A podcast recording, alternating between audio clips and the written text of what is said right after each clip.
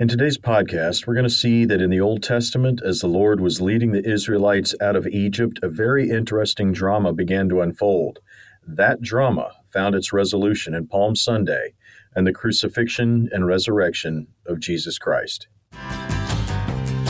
This is Wes Ruff, and you're listening to the Revival in 2020 podcast. Everybody here looking for revival in our own hearts and across the land. Take a moment and consider part of the journey of the Israelites who were led out of Egypt by God. As we examine some of the scripture verses in the text, we begin to see a story unfolding that requires a second look to give it the attention that it deserves. Here's what I'm referring to. In Deuteronomy chapter 32, verses 8 through 9, we see the following. It says, When the Most High gave to the nations their inheritance, when he divided mankind, he fixed the borders of the peoples according to the number of the sons of God. But the Lord's portion is his people, and Jacob his allotted heritage. Now, these two verses tell us something very important and necessary for the gospel to advance. As it turns out, the sons of God or supernatural beings, these were not human rulers from Israel or another country, and the original tongue of Scripture makes this clear. We also understand from the book of Genesis that there are 70 nations described as important. As we follow the drama through the text, we're led to believe that these 70 nations, understood to be apart from the nation of Israel, had decided to forsake Yahweh and follow their own gods. In Deuteronomy chapter 32, again, we find God giving these supernatural beings each a nation to oversee according to their number. God's perspective was that if the peoples of these nations refused to follow him, he would make a way to restore them, but he would allow them to have their own way and they would follow pagan gods. In spite of this, though, he has always been determined to redeem even the lost sheep of these nations, and there's no one who can stop him. It's important to remember and keep in mind that the 70 sons of God were having authority over 70 nations. The idea that evil beings would have authority over the nations mentioned in the text of Scripture highlights that reality of spiritual warfare in that day and time. This also seems to point to what the Apostle Paul said when he stated that our conflict is not against flesh and blood, but it is against authorities and principalities of darkness. In other words, it's against spirits who have rebelled against God, and they have jurisdictional authority in some cases over different uh, geographical localities. Fast forward a few thousand years, God had stated that the gospel of his son would first go to the nation of Israel before it went anywhere else. And in Romans 1:16 we're told that Paul stated, "I am not ashamed of the gospel, for it is the power of God unto salvation, first to the Jew, then to the Gentile." And we're shown in Luke chapter 9 that the Lord sent out the 12 disciples and empowered them to preach the gospel and to operate in supernatural ways through healing and casting out demons, and they went to Israel first. Later in Luke chapter 10, we're told that once again Jesus commissioned 70 or so disciples to go out to surrounding towns to prepare the way for him. He, in fact, gives both groups directions to preach, heal the sick, and cast out demons. All of these things were necessary in proclaiming the gospel. All of these things ran roughshod over the evil influences from the 70 nations that were working overtime to disconnect Israel from God by perverting and twisting the truth and holding people captive in many forms of bondage. In this, God kept his promises that the gospel of freedom through the Messiah would go first to the nation of Israel, whom God kept for himself out of all of the surrounding 70 nations, and then the gospel would be preached to the other nations and other places. So when the Lord sent out the 70, they were going to unchurched, obviously, unchurched people groups who had been engaging in thousands of years of pagan worship and idolatry. Imagine if you were following the Lord back then as a resident member of the Israeli community your worldview would be similar to this that as the text of Scripture records, Israel, your home nation, is surrounded by 70 other nations, each led by pagan beings whom God allowed to hold authority over these nations. Your homeland, which is Israel, has been in constant conflict with these nations and their pagan gods. At different times in your history, these gods attempted to move into Israel, violating their directives from Yahweh and forcing confrontations like Elijah and the prophets of Baal at Mount Carmel. Mount Carmel was in God's own land, Israel. Baal was desiring to move into Yahweh's territory and was confronted by God's own power, and Baal was beaten badly that day. God would have none of it. He was clear that Israel belonged to him alone, and that he was going to bring the Messiah who would take the writ of judgment against Israel and the rest of the world into himself nullifying the claims of the spiritual accusers who have accused God's human family of many things over thousands of years. So imagine yourself as an ancient Jew and understand that your worldview was very different from what we accept today in the modern age. And if you were an ancient Jew and you were faithful to Yahweh, you would expect power encounters. You would also expect a message of freedom to be preached, even if you mistakenly believed that the Messiah would be a military figure. You would expect a deliverance with power because of centuries of prophecies from the prophets that God Himself installed in your nation, and because miracles and power encounters would be a part of your history. It also starts to become evident in the text that Jesus the Messiah saw his role as one involving confrontation. He would confront the evil spiritual powers of his day, while he would simultaneously preach freedom and faith to anyone who was willing to listen and to anyone who knew that they needed him. He did not deny himself to anyone. He came for us all. Christ Jesus was powerfully bold and confident in his mission and ministry, and he engaged in it with such vigor and faithfulness. What a standard he set for us. And again, if you had been an ancient Jew, it's important to remember that your worldview would include active pagan gods who rebelled against your Maker.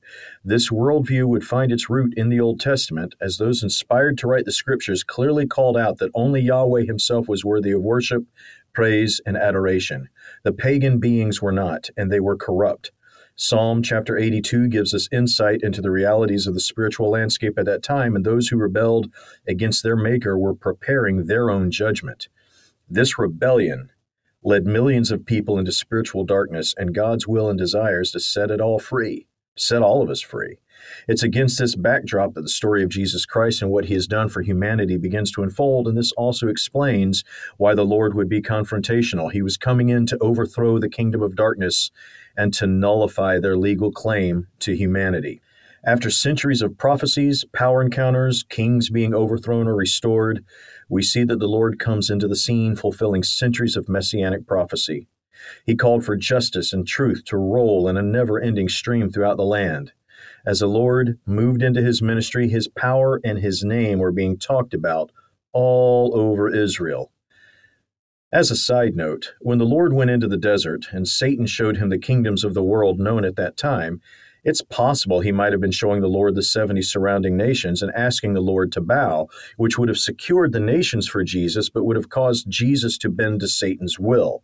This deceptive strategy was, of course, easily seen by the Lord, and he later ended the discussion with a strong rebuke to Satan, commanding him away. While it's not known precisely, as far as I know, which kingdom Satan was referring to, given the worldview that Jesus was confronting, which involved 70 nations led by 70 pagan beings, it's not far afield to suggest that the kingdoms Satan was referring to were the kingdoms that Yahweh had allotted to his fallen sons. And as long as there's no conflict with the text, we can hold this loosely until we know firmly. And one day this story will be known in its entirety. Moving ahead, when Jesus sent the 12 and then the 70 into Israel and into other towns that he would choose to visit, he was sending them out to confront the works of darkness that brought so much death and pain into that part of the world and later into the world at large. He sent them out to prepare his way to many additional villages and places where the gospel of the freedom in Christ had not been preached yet. Before a king makes a dramatic change, he will often send emissaries out to prepare his people for what is coming, and the Lord did the same thing.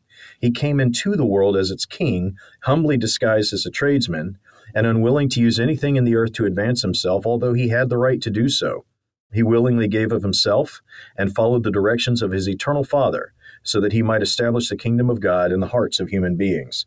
His coming to Israel should have been one of joyous proclamations, with the people of Israel recognizing that prophetic fulfillment was on the horizon, but as is the case with so many prophetic utterances, we often do not see or are not immediately aware of the timing of the fulfillment. Yet, despite what we do not know, God remains faithful and shows us. Whatever we don't know, God shows us.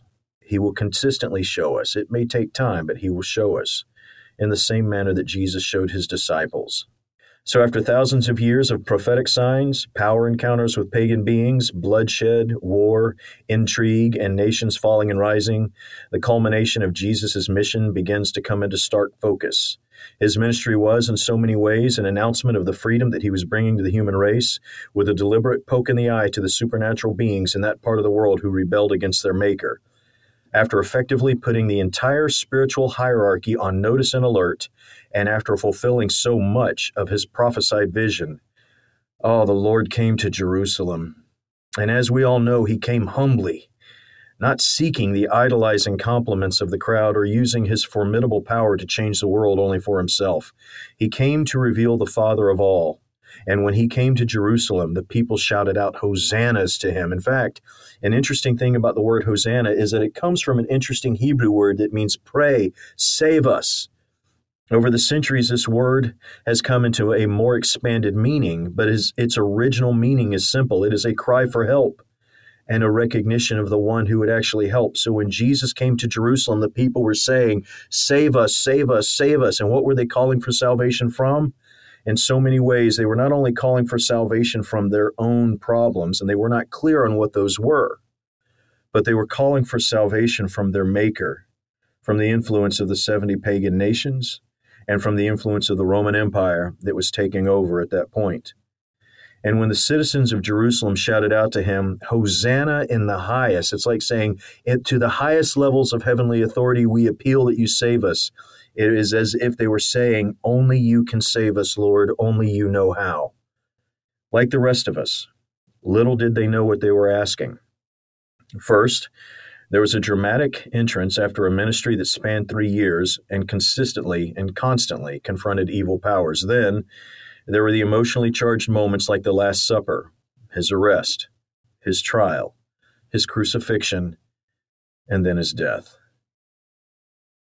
But what seemed like an end was about to become a trumpet blast of hope, healing, and the inauguration of a movement, oh, that would one day restore the earth, thank God. Resurrection morning was coming, and this was the way. Thank you for listening to the Revival in 2020 podcast. For more information about the ministry, please visit revivalin2020.org.